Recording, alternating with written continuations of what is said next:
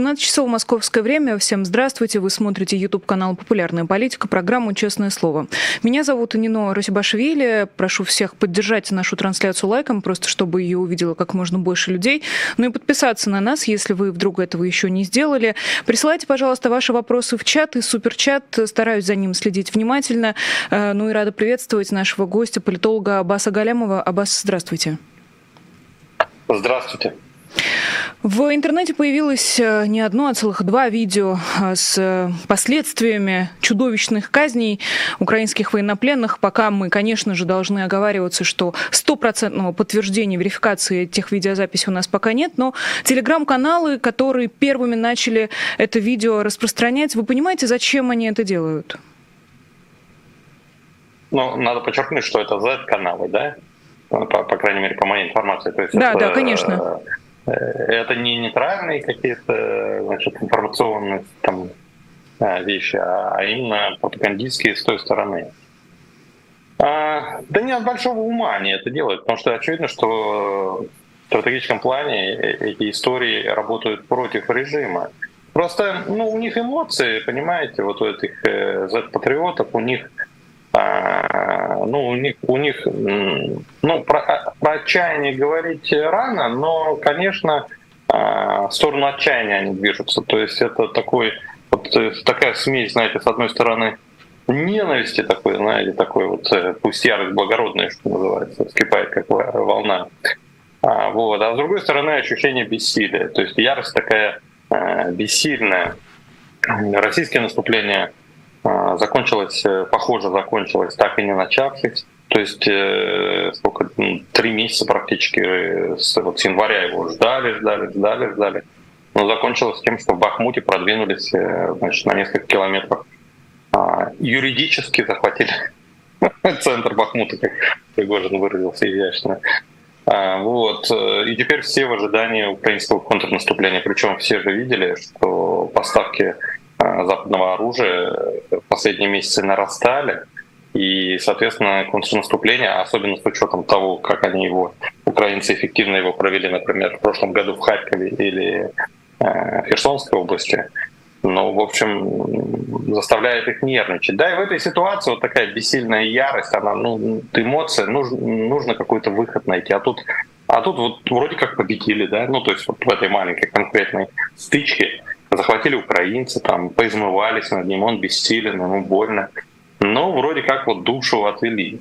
Ну, то есть это э, жестокость слабого, то, что называется. Вот, вот э, человек, чувствующий, что он не в состоянии э, победить большого врага, ну, там, пинает в ярости, знаете, ребенка, случайно подвернувшегося там под руку.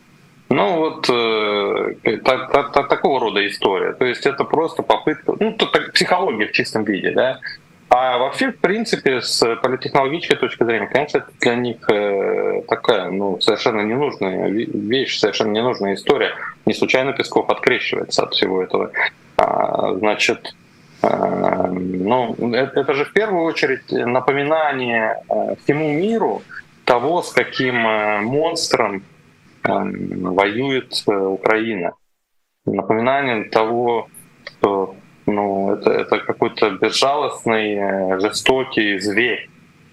И, и тот факт, что а, Украина дерзнула этому зверю противостоять, вызывает восхищение. То есть за год войны вот это чувство восхищения, которое было в начале, помните, год назад, очень сильным, когда, когда они вдруг не сдались, они стали в обороны, и, и, и вдруг потом, э, значит, сумели из этих оборон, значит, контратаковать и, и наступать. Ну вот такое всеобщее было восхищение, влюбленность такая в украинцев была. Потом вот этот за, за год войны, ну это как-то эмоция подутихла, эмоции всегда проходят э, через какое-то время.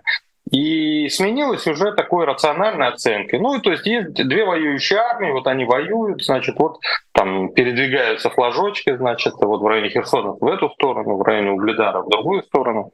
А, да, и война превратилась некоторым образом в какие-то там шахматы, такие, в которых уже эмоций э, нет. А эта история вновь сколыхнула те самые эмоции, которые работали на Украину. А, во всем мире, понимаете? Ну, то есть сейчас об этом отпишется вся западная пресса, значит, CNN покажет кучу сюжетов, значит, Wall Street Journal отпишется, New York Times, ну все. И, и Путин Ферштейром всем вот этим, которые сейчас призывают, ну давайте уже, хватит, э, значит, воевать, садитесь за стол переговоров, словно бы так это две равноправные воюющие стороны не одна агрессор, а другая защищающаяся, а, в общем, вот э, такие две равноправные стороны, которые почему-то вдруг э, сцепились в схватке, и вот к ним э, обращаются, к, к обеим сторонам. Значит, вот хватит, мол, воевать, давайте садитесь за стол переговоров, забыв о том, что ну, одна сторона должна прекратить воевать, вторая не воюет, она просто защищается.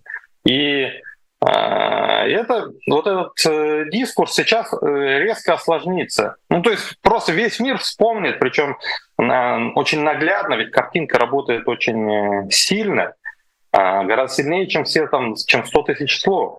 И, и, и весь мир вот сейчас ну, вот, такие эмоции почувствует, вот вспыхнут сейчас такие эмоции, которые сделают вот эти э, попытки Путин Ферштейеров э, делать то, о чем я сказал, э, ну, бессмысленными, бесполезными. Им придется на, на время, на какое-то время, пока эта волна эмоций не угаснет, значит, заткнуться.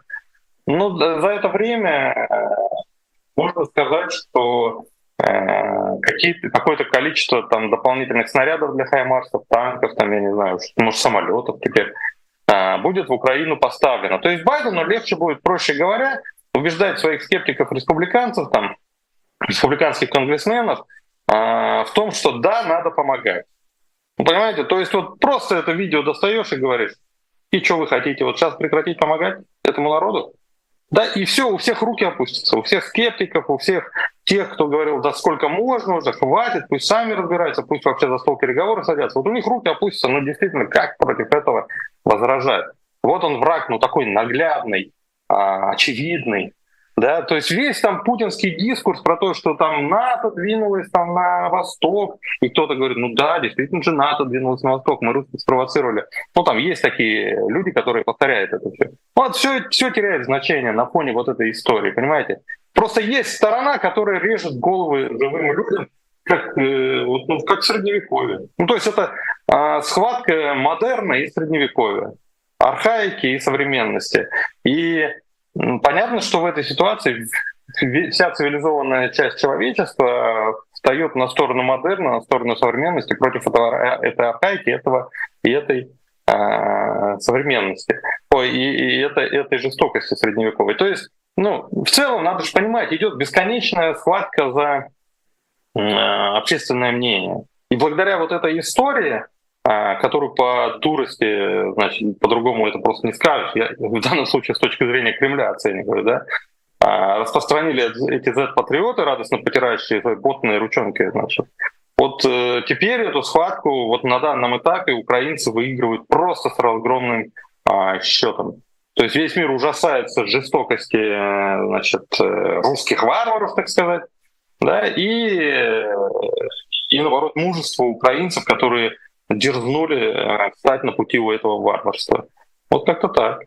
Но там уже злорадно потирает ручки настоящий фашист и не нацист э, Алексей Мельчаков, который проанонсировал еще какое-то количество подобных видеозаписей.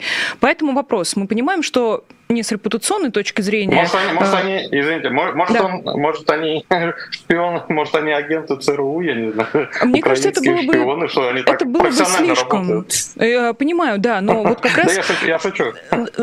Э, я думаю, что наши зрители считали вашу иронию, Аббас. А, но если мы говорим уже чисто с практической точки зрения, репутации у Кремля нет. А, как вы сказали, это наносит им чудовищный ущерб. А, получается, Кремль не в курсе, или он просто уже не контролирует вот эти мини-отряды да. настоящих убийц и людоедов, которые а, уже сами по факту диктуют повестку?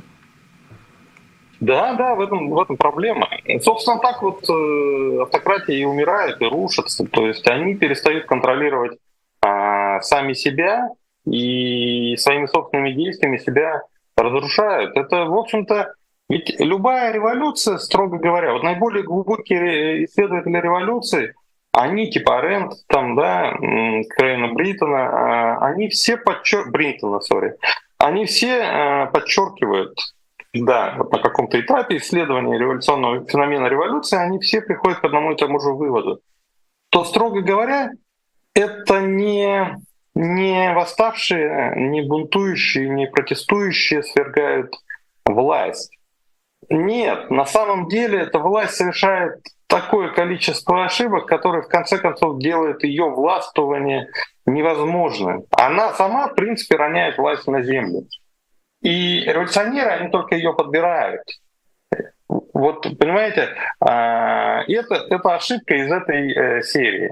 То есть, если режим не совершит критической массы вот таких ошибок, то никогда революция не победит. Но ее неотвратимость заключается в том, что режим, вступив в определенную, достигнув определенного уровня деградации, как в нашем случае, уже не в состоянии эти процессы а, процесс совершения этих ошибок остановить. И они сами там в Кремле сидят и в бессилии смотрят, как а, значит, их э, подчиненные, собственно говоря, ну такие уже подчиненные условные, все выходит, когда из-под контроля Франкенштейн такой, вот совершают те ошибки, по поводу которых они хватаются там за волосы и, и в бессилии, значит, шепчут, глядя в мониторы своих компьютеров, что, господи, что это за идиот это. Но я вас уверяю, любая революция совершается под бессильный шепот э, э, значит, представителей режима, господи, что они за идиоты. Вот. Каждый диктатор, восходящий по итогам революции на, значит, на плаху, переживает, что мне, такому гению, достались такие кретины в качестве исполнителей, что если бы у меня были нормальные исполнители, никогда бы я не оказался там, где я оказался. Вот, вот стандартно всегда вот так бывает.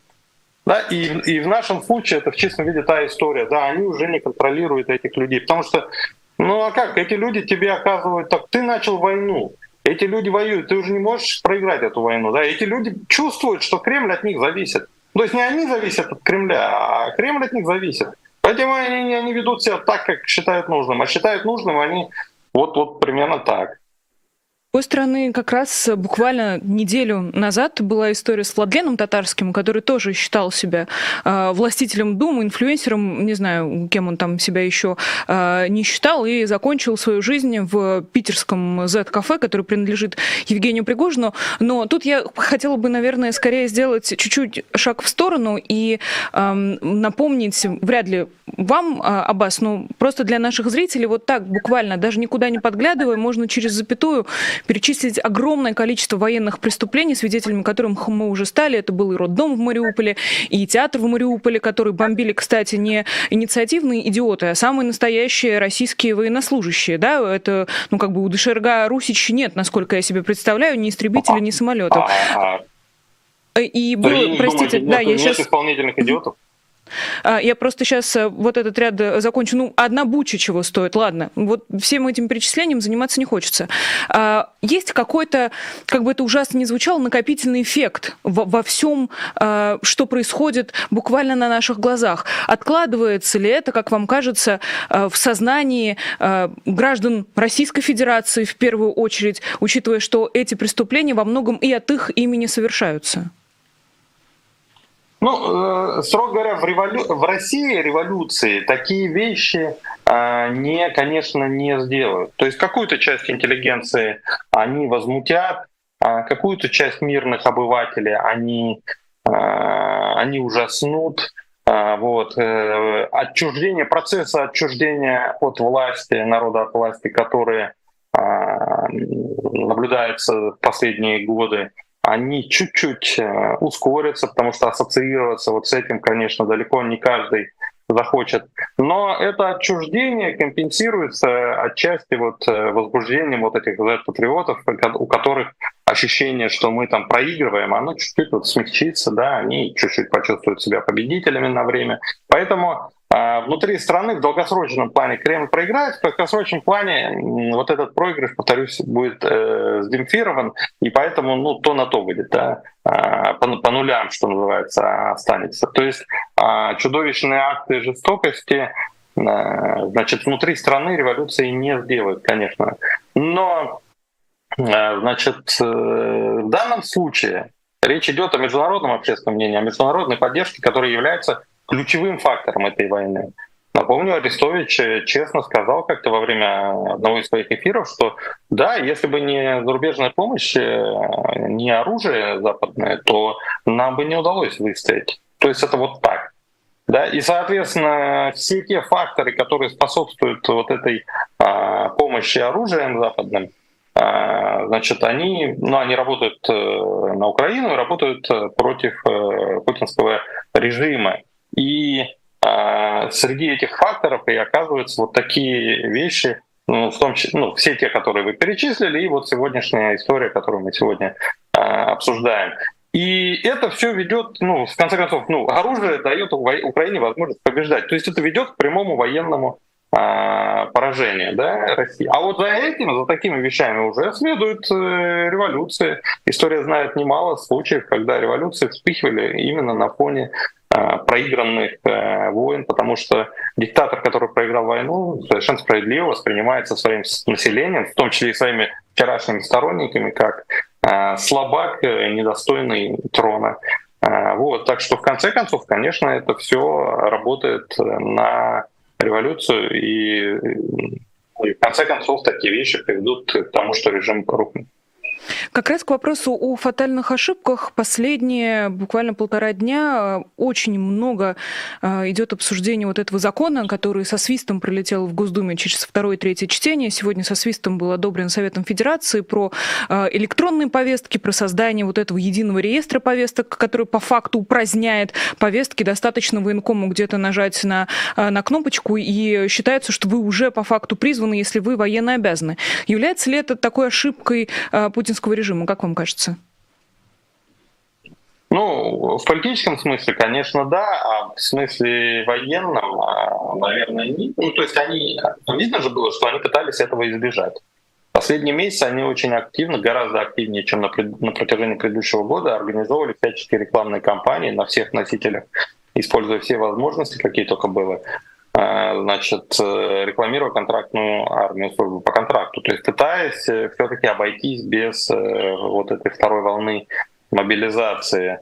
Но у них это не получилось, желающих добровольно туда ехать не нашлось, ну, по крайней мере, искомого числа не нашлось, и пришлось им сделать вот эту мобилизацию. То есть, наверное, можно предположить, что без этого они бы просто тупо проиграли войну уже прямо вот сейчас быстро. И причем, наверное, действительно быстро, потому что ну, с такой скоростью мчаться, как сейчас, ну вот э, три чтения за один день, это вот это ощущение, а, значит, э, хватая вокзал, мешки отходят, но э, оно как-то это самое, ну, оно же чем-то объясняется. Володин не из тех, кто там, значит, позволит себя нагибать по пустякам. То есть он бы с чувством, расстановкой, там, как положено, в течение месяца это принимал, там, дискутировали бы, все обсуждали. Вот. А тут, э, забыть про всякие приличия, э, совершенно в таком унизительном для себя формате. Если, ну дайте нам хотя бы прочитать, мы же не читали. Дома читать будете, идите голосуйте. Ну, в общем-то, позорище ведь. Ну, то есть, ну, они демонстративно вытерли ноги.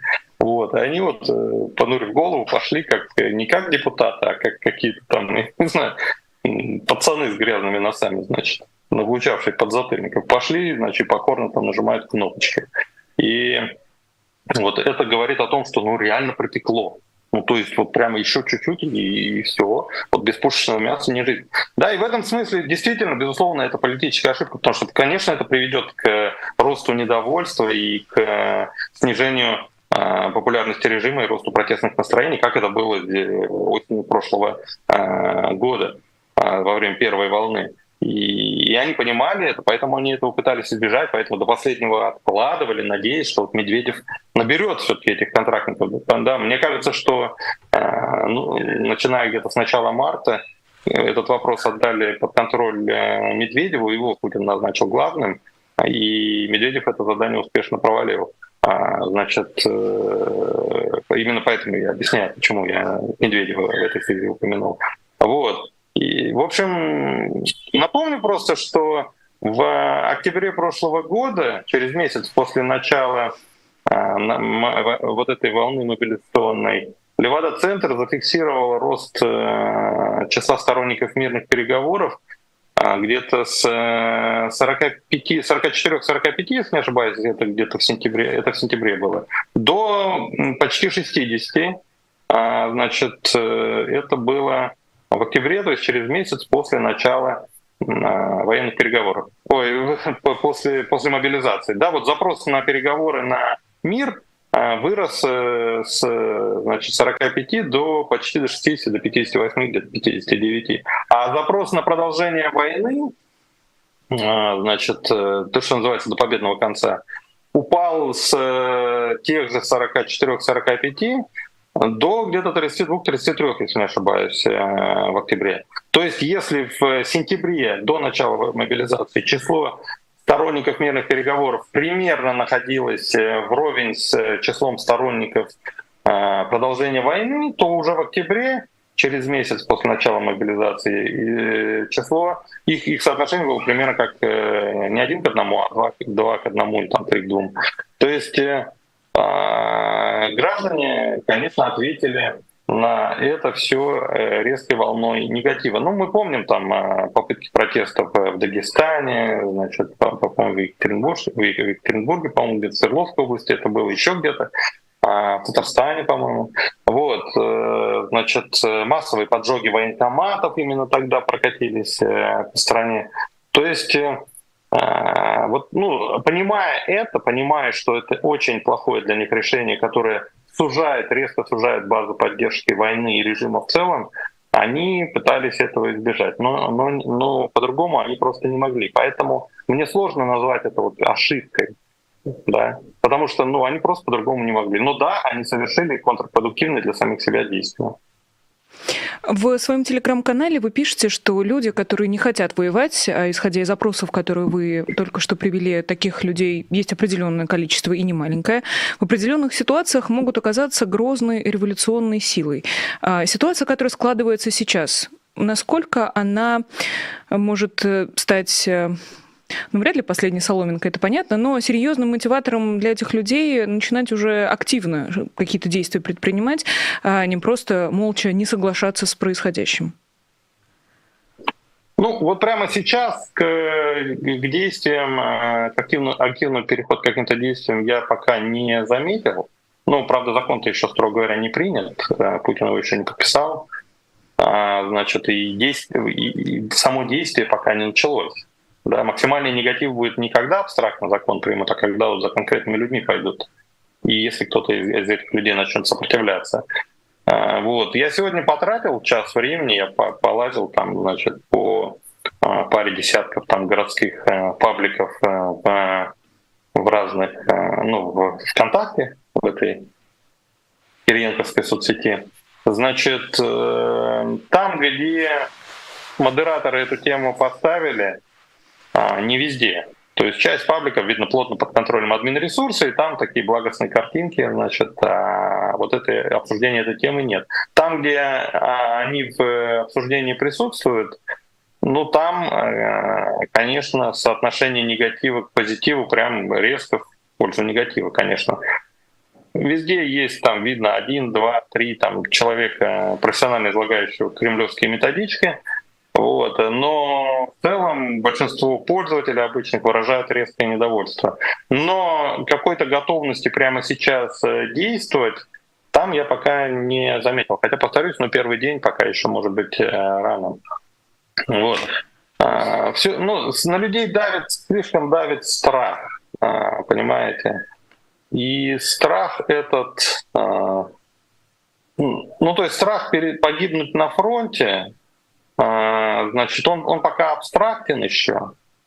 А, вот. а страх путинских э, властей, которые прямо сейчас в асфальт закатают, и в конце концов закончишь со, со шваброй в, извините за выражение, причинном месте, все уже знают, как в российской тюрьме а, это получается.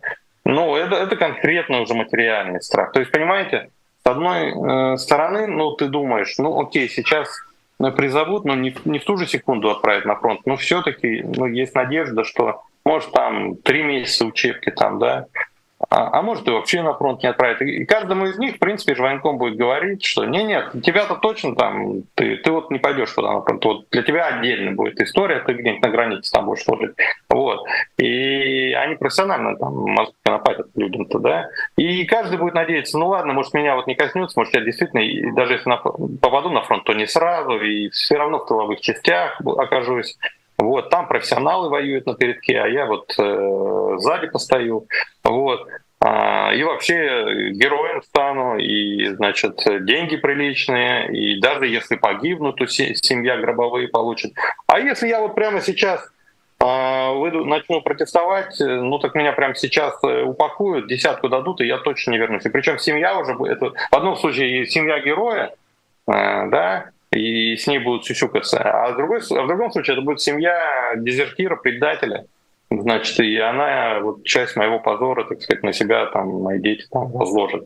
Да, и человек вот сидит, это все сравнивает и все-таки решится, давайте прямо сейчас я пойду, выйду на улицу и начну протестовать, но в нынешних условиях репрессивных вот этих но это слишком э, страшно, да. А тот страх там перед фронтом, перед Украиной, он такой чуть-чуть э, отложенный, да, и, и люди вот все-таки, ну, которые просто нерешительны и не в состоянии действовать, они, они просто вот в том направлении э, массово побредут. Ну, то есть от них вот э, все-таки я не жду резкого такого, знаете, протеста. Если кто-то другой начнет, это всегда так.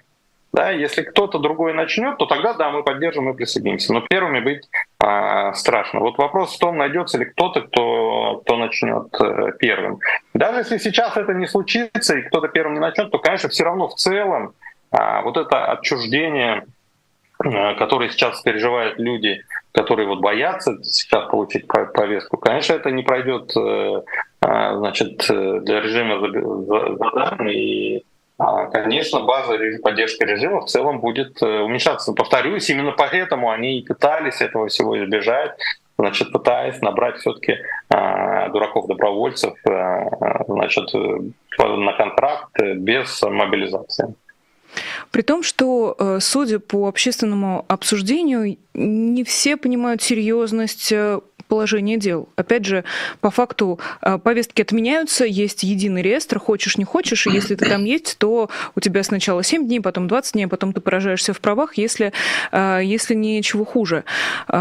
Э, тоже вопрос. Понимаете, я вспоминаю все, что было за этот год с небольшим, и митинги антивоенные, и вот эти молчаливые цветочные протесты были. Но кто-то всегда немножечко начинал, но почему-то со стороны людей это не подхватывалось. Более того, когда мы представляли, а вот что можно еще сделать с человеком, чтобы он наконец-то сказал, что так с ним нельзя.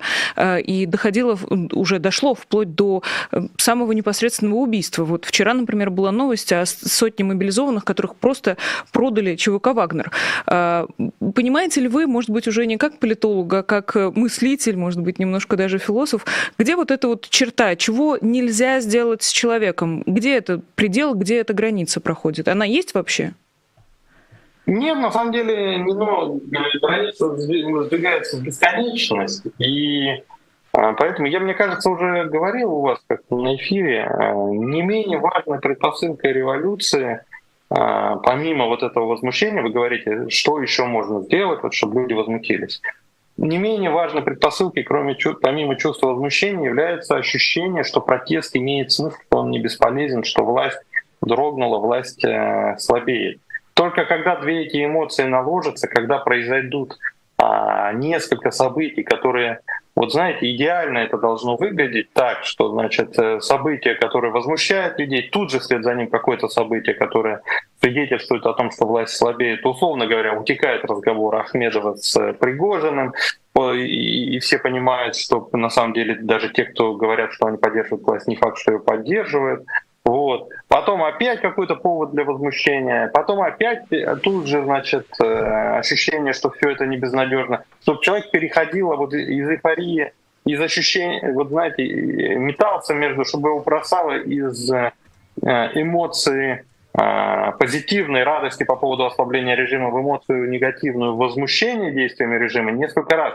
То есть выйти против значит, вот этой силы государства человек, э, который контролирует свои эмоции, размышляет трезво, рационально, логично, он никогда не выйдет. Это абсолютно для него контрпродуктивно. Да? Он выйдет только когда эмоции перекроют голос разума. То есть его э, эмоциональная сфера должна, как, ну, знаете, как качели какие-то должны быть. Э, его просто должно выбить вот из его колеи. Эмоции должны просто затмить разум. И, а, и тогда вот люди выходят. Понимаете, а вот эта эмоции того, значит, э, что режим слабеет, она, она сейчас, благодаря действиям ВСУ, конечно, периодически а, возникает. И, значит, э, ну вот поэтому осенью прошлого года, когда сначала Харьков, потом э, Херсон, была, был момент, когда действительно всем казалось, что вот-вот сейчас уже э, революция случится. И, может быть, мы на волосок от нее находились. На самом деле, может быть, вот прям последнего толчка чуть-чуть вот прям э, не хватило. Но, но не случилось. Да, теперь вот э, надо ждать и второй такой идеальной ситуации, когда будет, с одной стороны, возмущение, да, а с другой стороны вот видимое совершенно поражение, видимая растерянность Путина, как это у него было в момент бегства э, российской армии из-под Херсона. А, вот. То есть в какой-то момент эти эмоции все равно наложатся. То есть базовое противоречие между обществом и властью, оно есть. Да? Оно не позволит ситуации рассосаться. Да? И теперь вопрос в том, когда вот информационные поводы а, сформируются в идеальный шторм, что называется, просто наложатся друг на друга а, оптимальным образом, это невозможно ни спрогнозировать, ни даже а, организовать, потому что ну, очень же большое количество событий происходит, которые разные игроки а, организуют. Там, вот от США там и российской власти, и Украины, ну, то есть ключевых игроков, а, таких институционализированных, до там каких-то а, групп сопротивления, каких-то, а, значит, оппозиционеров там. И и вот, ну, когда большое количество факторов и игроков воздействует на ситуацию, а, в целом общую динамику ситуации предсказать э, невозможно. Ну, тут как бы и не предсказывать надо, надо действовать, конечно, надо просто а, каждому пытаться делать э, свое дело. И тогда в какой-то момент, поскольку базовое там, противоречие существует, и власть его не, не пытается разрешить, а наоборот только а, загоняет ситуацию под кровать, то есть набухает вот это все, а, значит, в конце концов, это, конечно, взорвет ситуацию. То есть, ну, то, что а, значит, называется предреволюционная ситуация, она, по сути, в России уже сформировалась. Вопрос только в том, когда вот э, триггернет, что называется, когда вот кто-то поднесет спичку и все вспыхнет. А как вам кажется, ситуация с политическими заключенными в России, а, она идет, что называется, в общий зачет? Людям это так же важно, как и все, что происходит сейчас на фронте или касается непосредственно призыва? Ну, репрессии, безусловно, способствуют отчуждению людей от общества, способствуют а, укреплению ощущения того, что режим а, несправедлив. Понимаете, ведь как, как в какой момент э, случается революция, когда рушится режим? Вот помните, я сказал чуть выше, что власть сама теряет э, власть. Это не оппозиционеры ее отбирают, а власть сама это, вот у нее это происходит. То есть в какой-то момент рука, которая должна подавить протест, она дрогнет. В какой момент это получается? Когда во власти возникает ощущение того, что а, вот она удерживает, э, что называется, власть не по праву. Вот э, как это было у советского руководства, руководства путчистов там э, в 91 году, почему у них рука дрогнула? Потому что у них не было ощущения внутренней правоты, у них было ощущение, что они идут против ветра, то есть они пытаются остановить время. То есть они а, пытаются идти назад э, и противостоят при прогрессу самому, да, и самой, самому, самому идее, самой идее прогресса. Поэтому у них рука дрогнула, они оказались не в состоянии а, подавить а, народное недовольство. И у народа, наоборот, было ощущение там, собственной правоты. А, вот. И как бы вот э, это вот формирование этого ощущения, что мы держим власть не по праву, безусловно, репрессии способствует, и это отрезание голов способствует. То есть Э, большая часть, я вот, поверьте, человек, который многие-многие годы проработал в государственном аппарате, подавляющее большинство голосующих, ну, им такие вещи не нравятся, они, они в шоке от всего этого.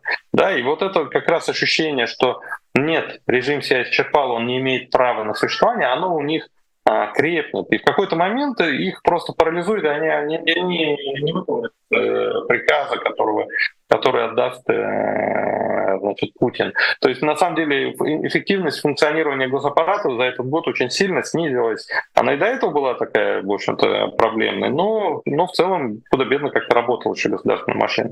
А сейчас она работает все хуже, и качество исполнения все хуже, и значит, и каждый на своем рабочем месте а, старается делать по минимуму, а по максимуму, значит, ни во что не вмешиваться с тем, чтобы, а, ну вот, ну просто потому, что вот не верю я в перспективу всего этого, да, вот оно крепнет, э, вот это ощущение. И, и повторюсь, репрессии, конечно же, этому способствуют. Есть миф, что, дескать, россияне уважают только сильную руку.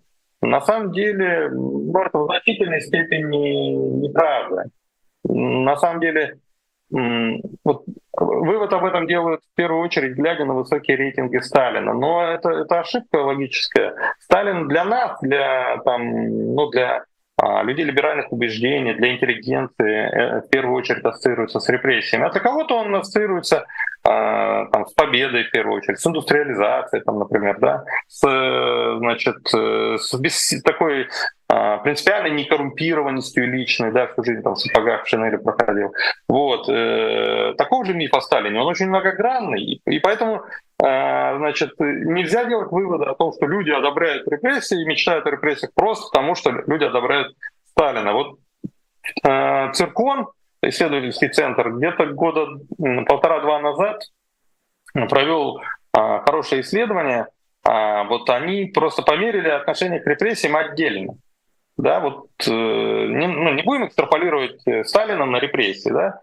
А, значит, они просто э, порядка 15, если не ошибаюсь, исторических событий, значит, начиная с февральской революции 17 года и заканчивая присоединением Крыма, они россиянам предложили, респондентам предложили э, значит, 15 штук этих и говорят, ну давайте выберите, вот э, каким из них вы относитесь положительно, каким относитесь отрицательно. Так вот, репрессии 1937 года заняли э, железное последнее место в этом списке. А, значит, меньше перестройки набрали, которую вроде бы там принято считать, что народ так глубинный, так сказать, там ненавидит, да. Ну, меньше вообще э, всех э, остальных событий. А, значит, э, хорошо помню, 7% набрали репрессии 1937 года, то есть 7% человек сказали, мы относимся к ним хорошо. 69%, то бишь, ну, почти 70, да, в районе стат погрешности разница. А, то есть в 10 раз больше сказали, что мы относимся к этой истории отрицательно. Вообще, ну то есть вот математика, которая не позволяет вообще никоим образом делать вывод о том, что ах, на российский народ, значит, мечтает э, о репрессиях. Реально число сторонников репрессий сейчас вот э, не, не превышает вот этих самых 7-8%. Но окей, с учетом вот этой военной истерики, можно там даже, допустим, в два раза давайте увеличим, помножим на два просто. А, но это все равно, значит, ну будет 15, там 16 процентов. То есть даже 20 не наберется. Вот. А все остальные, в том числе и сторонники властей, для них репрессия — это вещь э, очень негативная. И если репрессивность станет главной характеристикой режима, то есть все остальные характеристики уступят значит, репрессивности, так его база социальная и сократится до тех самых искомых 7-8%.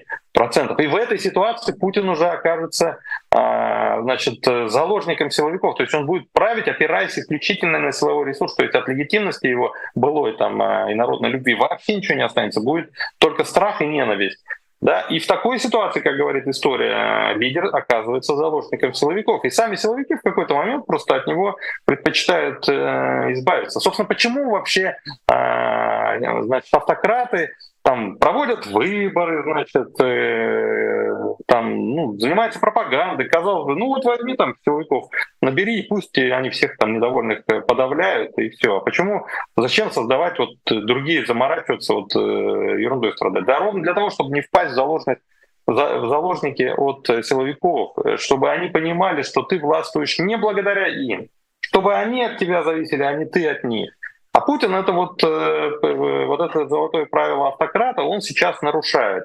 От хорошей жизни, конечно, он вынужден, потому что легитимность снижается, протестные настроения растут, и он вынужден полагаться на силовиков. И он, а, поскольку вот ненависть к нему со стороны людей, общества, в том числе элит, растет, но он вынужден полагаться только на страх и раскручивает этот маховик а, репрессий. Но этот же самый маховик, раскручиваясь, ведет к дальнейшему отчуждению а, Путина от а, общества и формирует вот то самое ощущение, что ну, это просто диктатор и тиран, а вовсе никакой там не народный а, президент. Да, и делает его заложником силовиков. И в конце концов э, закончится это тем, что сами силовики его табакерка, что называется, и преступник. Вот, как-то так. В случае с политическими заключенными, а, опять же, исходя из того, что пока никто не собирается с табакеркой э, заходить к Владимиру Путину в его кабинет, э, складывается очень тревожная ситуация. Вчера э, стало известно о здоровье Алексея Навального, оно у него не ухудшается, не секрет. Политик потерял 15 килограмм за 8 дней, что совершенно невероятно. К нему вызывали врача, Параллельно развивается история с Владимиром Крамурзой, у которого тоже очень тяжелое заболевание, полинейропатия. С таким заболеванием, в принципе, не сидят в тюрьме. А, и понятно, что а, вот вслух говорить о самом страшном не хочется. Поэтому я задам вопрос вам, Аббас. А, понимаете, какие планы, что ли, Владимира Путина на своих политических оппонентов? Чего он хочет добиться, что он задумал, и к чему это все идет? Ну, в той части, вот, где он сам себя контролирует э, разумом, он понимает, что, конечно, их гибель ему невыгодна в силу тех причин, о которых я э, говорил. Ну, то есть это просто резко э, значит, поспособствует вот этому ощущению, что э, Путин э, нелегитимный диктатор и, и все. А, вот, э, поэтому ну, лучше этого не делать. И пока он контролировал себя на уровне вот, э, а, так сказать, формальной логики, то есть не позволял себе впасть в эмоции, он, он Навального долгие годы даже не арестовывал, он вынужден был терпеть, хотя видно было, что он его ненавидит. Но, но терпел, окей, потому что не хотел вот в эту воронку попасть, о которой я сейчас рассказывал. Да, но это та часть, которая контролируется головой, что называется. Но у него же с этим э, проблемы в том смысле, что он, он кипит от ненависти э, да, к, к ним, ну, там, к украинцам, к ним, к американцам, ко всем своим врагам. И чем э, хуже он себя чувствует, чем сильнее он проигрывает, тем больше там а, ненависти, желчи вот этой. Да? И, и на уровне вот эмоций, которые, повторюсь, он контролирует все хуже, Конечно, он может желать ему в том числе смерти, и, думаю, желает. И, собственно, все решается, в конце концов, вот э, в голове э, Путина. То есть он, э, значит, вот, и победят эмоции, значит, ну, отдаст приказ. Не победят эмоции, удержит он себя все-таки от совсем контрпродуктивных действий для него самого же, но не отдаст этого приказа. А, вот, вот пока мы эту, за этой борьбой наблюдаем. Но, может быть, синтез как раз и будет вот носить. Как сегодня адвокат сказал, есть э, версия, что это, как, как он выразился там, а, подтрави, подтравливает, да? Как-то как вот слово такое прозвучало, по-моему. Ну, то есть, чтобы это постепенно, там, то есть не сразу там резко раз взял умер, да, а так вот, ну, болел, болел, болел, болел, болел. Ну, вот потом раз и ну, все, все привыкли, что он болеет, да. Может быть, это как раз вот синтез и есть. То есть Путин в целом приказ э, отдал, но, значит, вроде как хитро сделал, так сказать, по-чекистски там, да, что никто не догадается. А то не догадается, конечно. Умник нашелся. Вот. Может быть, это вот, вот то, то самое. Но он и с новичком думал, что никто не поймает его за руку. А в итоге... Ну, это я про это, я про это. Да, да, да. Э, я оговорилась, э, должна себя а, поправить. 8 килограмм за 15 суток. Э, цифры в голове поменялись местами, что, конечно, не делает эту ситуацию сильно лучше и, конечно, вызывает очень серьезные опасения. У нас, к сожалению, закончилось время, Аббас. Спасибо вам огромное за, за то, что были с нами сегодня в программе «Честное слово». Всем, кто только что к нам присоединился, я очень советую отмотать на начало или дождаться, когда закончится трансляция и заново запустить наш сегодняшний эфир с политологом Аббасом Галямовым обо всем, что происходит в России, о чудовищных, и за ее пределами, о чудовищных казнях, видео, с которыми сейчас распространяются по разным, в первую очередь, Z-телеграм-каналах, и о вот этом законе о едином реестре повесток, который по факту упраздняют институт повесток, если такой когда-то был в России. В общем, важно был сегодня разговор, поэтому, пожалуйста, обязательно послушайте, ну и расскажите о нем кому-нибудь из своих родных и близких, кто, может быть, еще до конца не понимает, что сейчас происходит. Большое спасибо всем, кто смотрел, спасибо патронам программы «Честное слово», которые поддерживают нашу работу помогают нам ее планировать на перспективу, и без вашей помощи было бы сложно наладить регулярное вещание. Я надеюсь, что вам это ну, если не полезно, то хотя бы не зря с нами время теряете. Вот, поэтому еще раз всем большое спасибо. Увидимся с вами уже в пятницу в программе «Честное слово» уже с Дмитрием Быковым. А, на этом я с вами прощаюсь. Меня зовут Нина Урусибашвили. До скорой встречи. Всего доброго и пока. thank you